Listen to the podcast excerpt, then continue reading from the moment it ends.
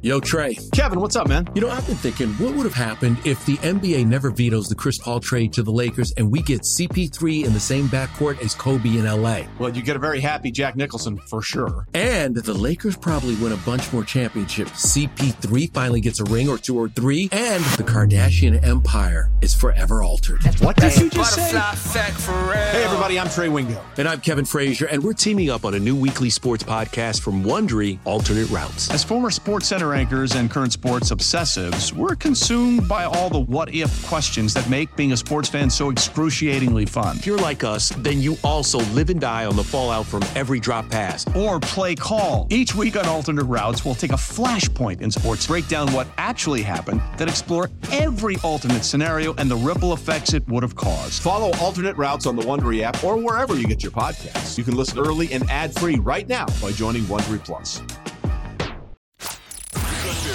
Because there's never an off day in the greatest sports city on earth. Here are the, biggest, stories and everything else you need to know from the new title town. It's Breaking Boston with Andy Hart.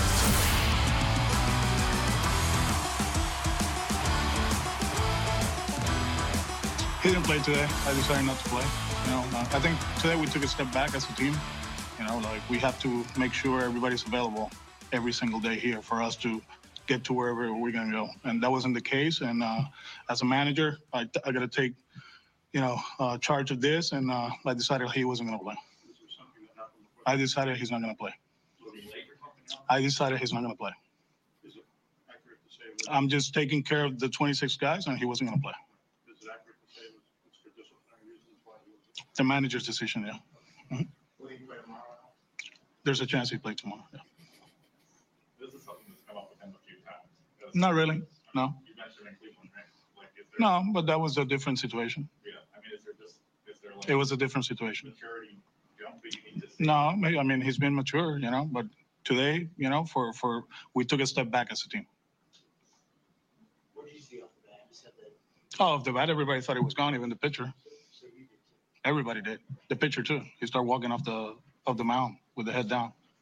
When you say you took, took a step back We have to be available. Everybody has to be available. For us to, to do this, we have to be available. From coaches to players to, to analysts to the front office, everybody has to be available every single day here.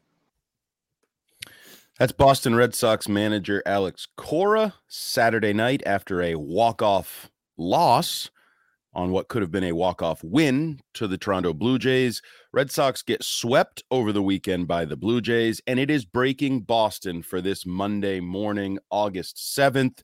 And unfortunately, it's breaking bad news. The Red Sox are scuffling post trade deadline, as some may have uh, predicted or even expected after Chaim Bloom's uh, relative inactivity and then relative inability to explain said relative inactivity, in which he called the team underdogs. They certainly looked like underdogs losing to the Blue Jays, a team that they had been 7 0 against, are now 0 for their last three against. And Saturday night's loss certainly is one that you could uh, remember for a while because I think it was an opportunity to springboard or fall apart. And they took fall apart, um, get doubled up on a ball that had no reason for Reese McGuire to get doubled up on, whether you think it's leaving Fenway Park or not. There is no advantage to rounding third.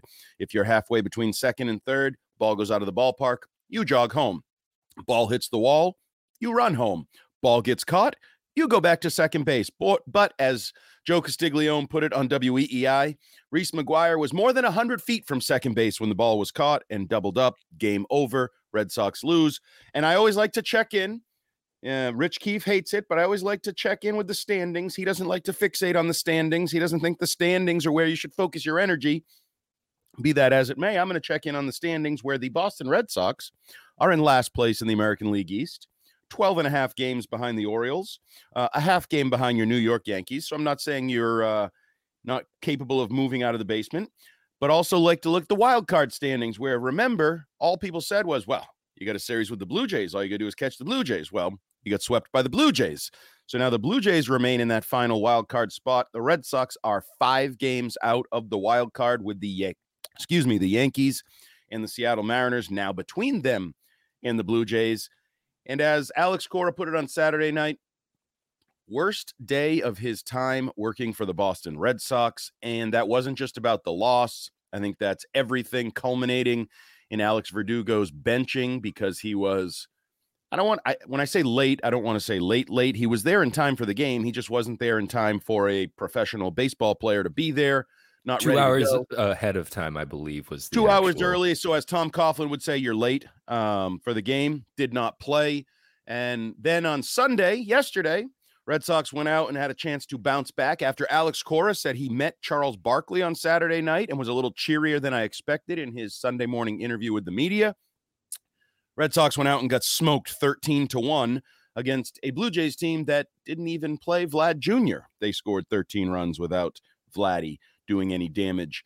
Um, just a terrible weekend for Red Sox baseball. And the question now is as we turn the page here, new week, new series, Kansas City Royals coming to town, a very beatable foe.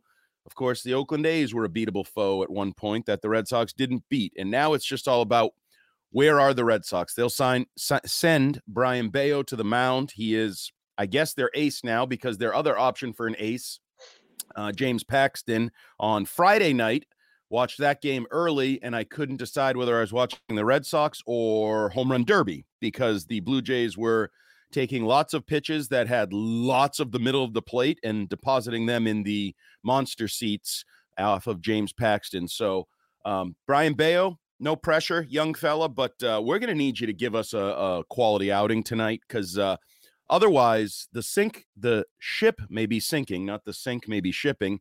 Either way, Red Sox are a mess right now, much like I am early on a Monday morning. Haven't had enough coffee. I, I think that statement, like that's a pretty fair statement for Boston right now. The the sink is shipping. The sink may be shipping. Absolutely, everything and the kitchen sink is sinking. Um, I, I, just, I really don't know where they are right now because Coop, you're Mister uh, Red Sox podcast, finger on the pulse, hanging out with Bradfo, all those things. I got to tell you, I'm reading stories about dysfunction in Chicago with the White Sox. There certainly seems to be a little dysfunction in Boston with the Red Sox, and I I'm starting to just wonder if there are internal divides between the on-field and the off-field, the the front office as as, you know, the poster boy would be Bloom and on-field the poster boy would be Alex Cora, but you certainly had players calling for additions at the deadline that they didn't get. Is there a uh, a divide in this organization that may not be able to be brought together or overcome? Is this season spiraling out of control for a team that may not be unified from the clubhouse to the front office? This felt like the death rattle for the for the Red yep. Sox. I I I am someone that is genuinely like kind of positive. I think I am somewhat of a Bloom stan. Okay. Uh, if and? people have like kind of caught on along the way, I'm I'm out on Bloom at this point. Like I oh. like Alex Cora more than I like Chaim Bloom because Alex Cora has the he has the ability to take, you know, the shit that Chaim Bloom gives him, and he's able to make gold out of it a lot of the times because mm-hmm. that's how good Alex Cora is as a manager. And to see him come out dejected and deflated the way he was after Saturday, and to be fair, I mean, like Alex Cora isn't making the best moves in the world right now, but that's because he's getting handed a pile of what I just spelled out for you. And you can't really do a whole lot with that every single night.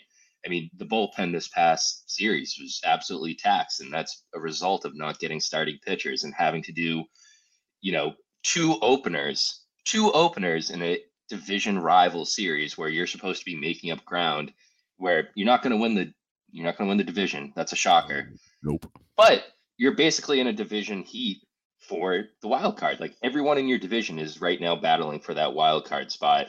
And that just means it's even more important to win these series. And we talked on the Bradfo show last week that these series with these bottom of the barrel teams that you've been having trouble with, those feel like the series that you're going to look back on at the end of the season and be like, wow, if we had if we had just won a series instead of splitting a series with the Kansas City Royals, which they have four games coming up against right now, if they had missed the playoffs by one or two games because of that, that's something that like it would hurt. But this is going to be so much worse because it, it is just spiraling out of control right now. I mean, it, it's tough to get Alex Verdugo, who's kind of in a contract year and who started off the year where everyone was saying extend him this moment. Well, it's kind of a good thing you didn't extend him.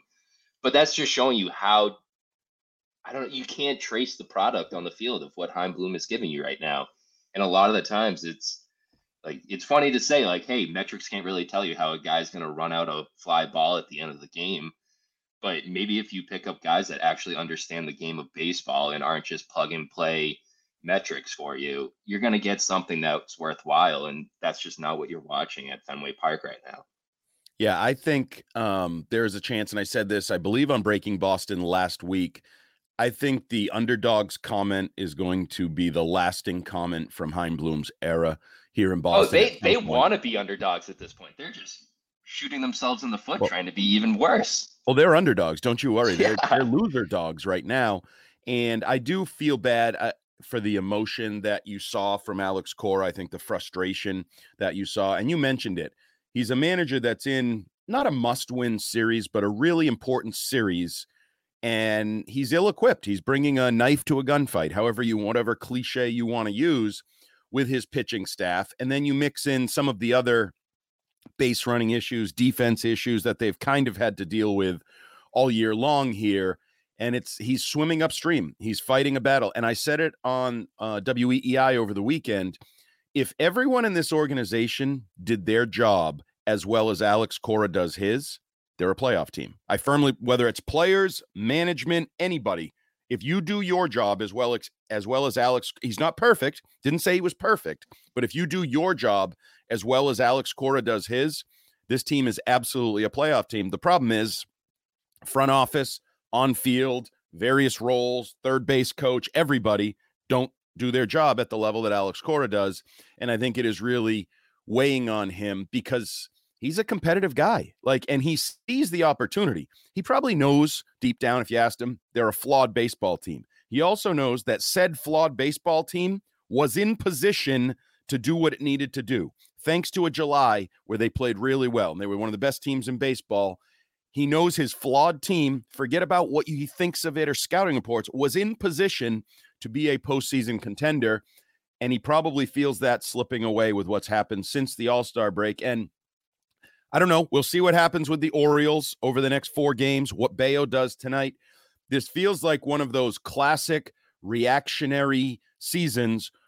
Uh, trade deadline, didn't do anything, asked, literally had your star players so they had one All Star, correct? Kenley Jansen. He was he was asking for. Well, if we want to call him an All Star, but he was an All Star. He was, he was an All Star. You have one marquee superstar player, right? Endeavors. He was yep. calling for help. You have a manager who's a World Series winning manager who has essentially been calling for help all year when he says the roster is what the roster is and all those various ways he says it. And you said, nope, we're underdogs. We're not going to invest. And I just think you're getting the human nature reaction to that. Maybe I'm overreacting. Maybe they'll come out. no, sweep. I don't think you are.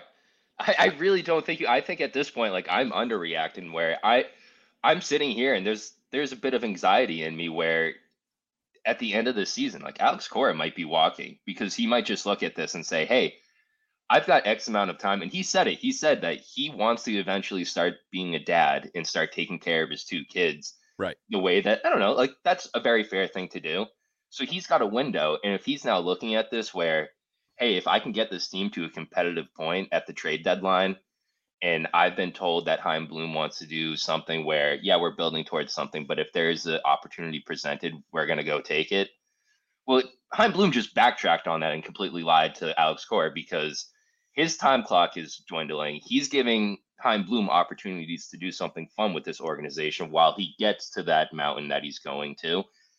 And it's just not happening. And I would see Alex Cora because, listen, no manager leaves baseball under their own terms. It's very rare that they do that.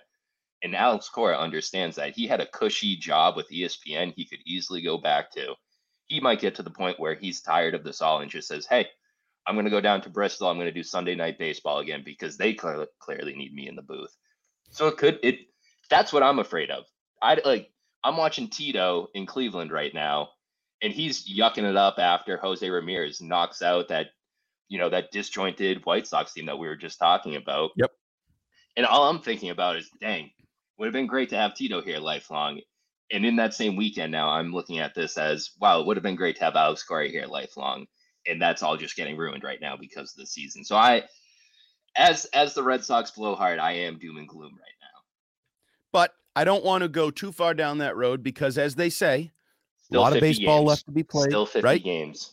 It, it's amazing. And it does put um, into focus how long the season really is. You have almost a third of the season left to be played. And yet it feels like you've played forever. You've had ups, you've had downs. You, we've talked about how their inconsistency is their consistency. And you still have a third of the season. If you get hot, if you play the way you did in July for the next month and a half, you'll be in the playoffs. And you, we'll be talking yeah. about a good season. We'll be talking about how Alex Cora did a great job. And maybe Chaim Bloom was right. They didn't need to do anything because Chris Sale came back. I, you know, Chris Sale in Worcester, whatever, he had four and change with seven strikeouts. And Trevor Story's hitting home runs and he comes back. And maybe it all comes together. But I will tell you, it was the opposite on Friday, Saturday, and Sunday at Fenway Park this weekend. Red Sox lost opportunity. They were in striking distance of a team they had dominated all year. Unfortunately, they sort of got dominated. It all hinged on Saturday night's loss on a fly ball that could have been, I guess they thought a walk-off home run, which turned into a walk-off double play that was just a real kick in the nuts and left the manager um, sort of questioning things and only really looking forward to going home and drinking a couple Puerto Rican beers, which I can relate to having uh, had those recently. Good time, Alex Cora. Then they come out on Sunday. They lose 13 1. Red Sox last place in the AL East. Red Sox five games out of the wild card. Red Sox now trailing multiple teams just to get in striking distance of the wild card. But as I said, it can all change Monday, Fenway Park. Brayan Bello, your young ace, could turn things around. And maybe on Breaking Boston Tuesday morning, we have a positive, upbeat outlook on the team, the season, and everything moving forward. We will find out because each and every morning here on Breaking Boston, we bring the tone, we set the table for your sports day. It's negative on a Monday morning. It is what it is. We have a case of the Mondays after a bad weekend of baseball from the Boston Red Sox. Tune in tomorrow, download the podcast. Maybe we will be talking positive here on Breaking Boston. Thanks for listening, Coop. Thanks for contributing. Sorry that you're a broken Boston Red Sox follower. It is what it is.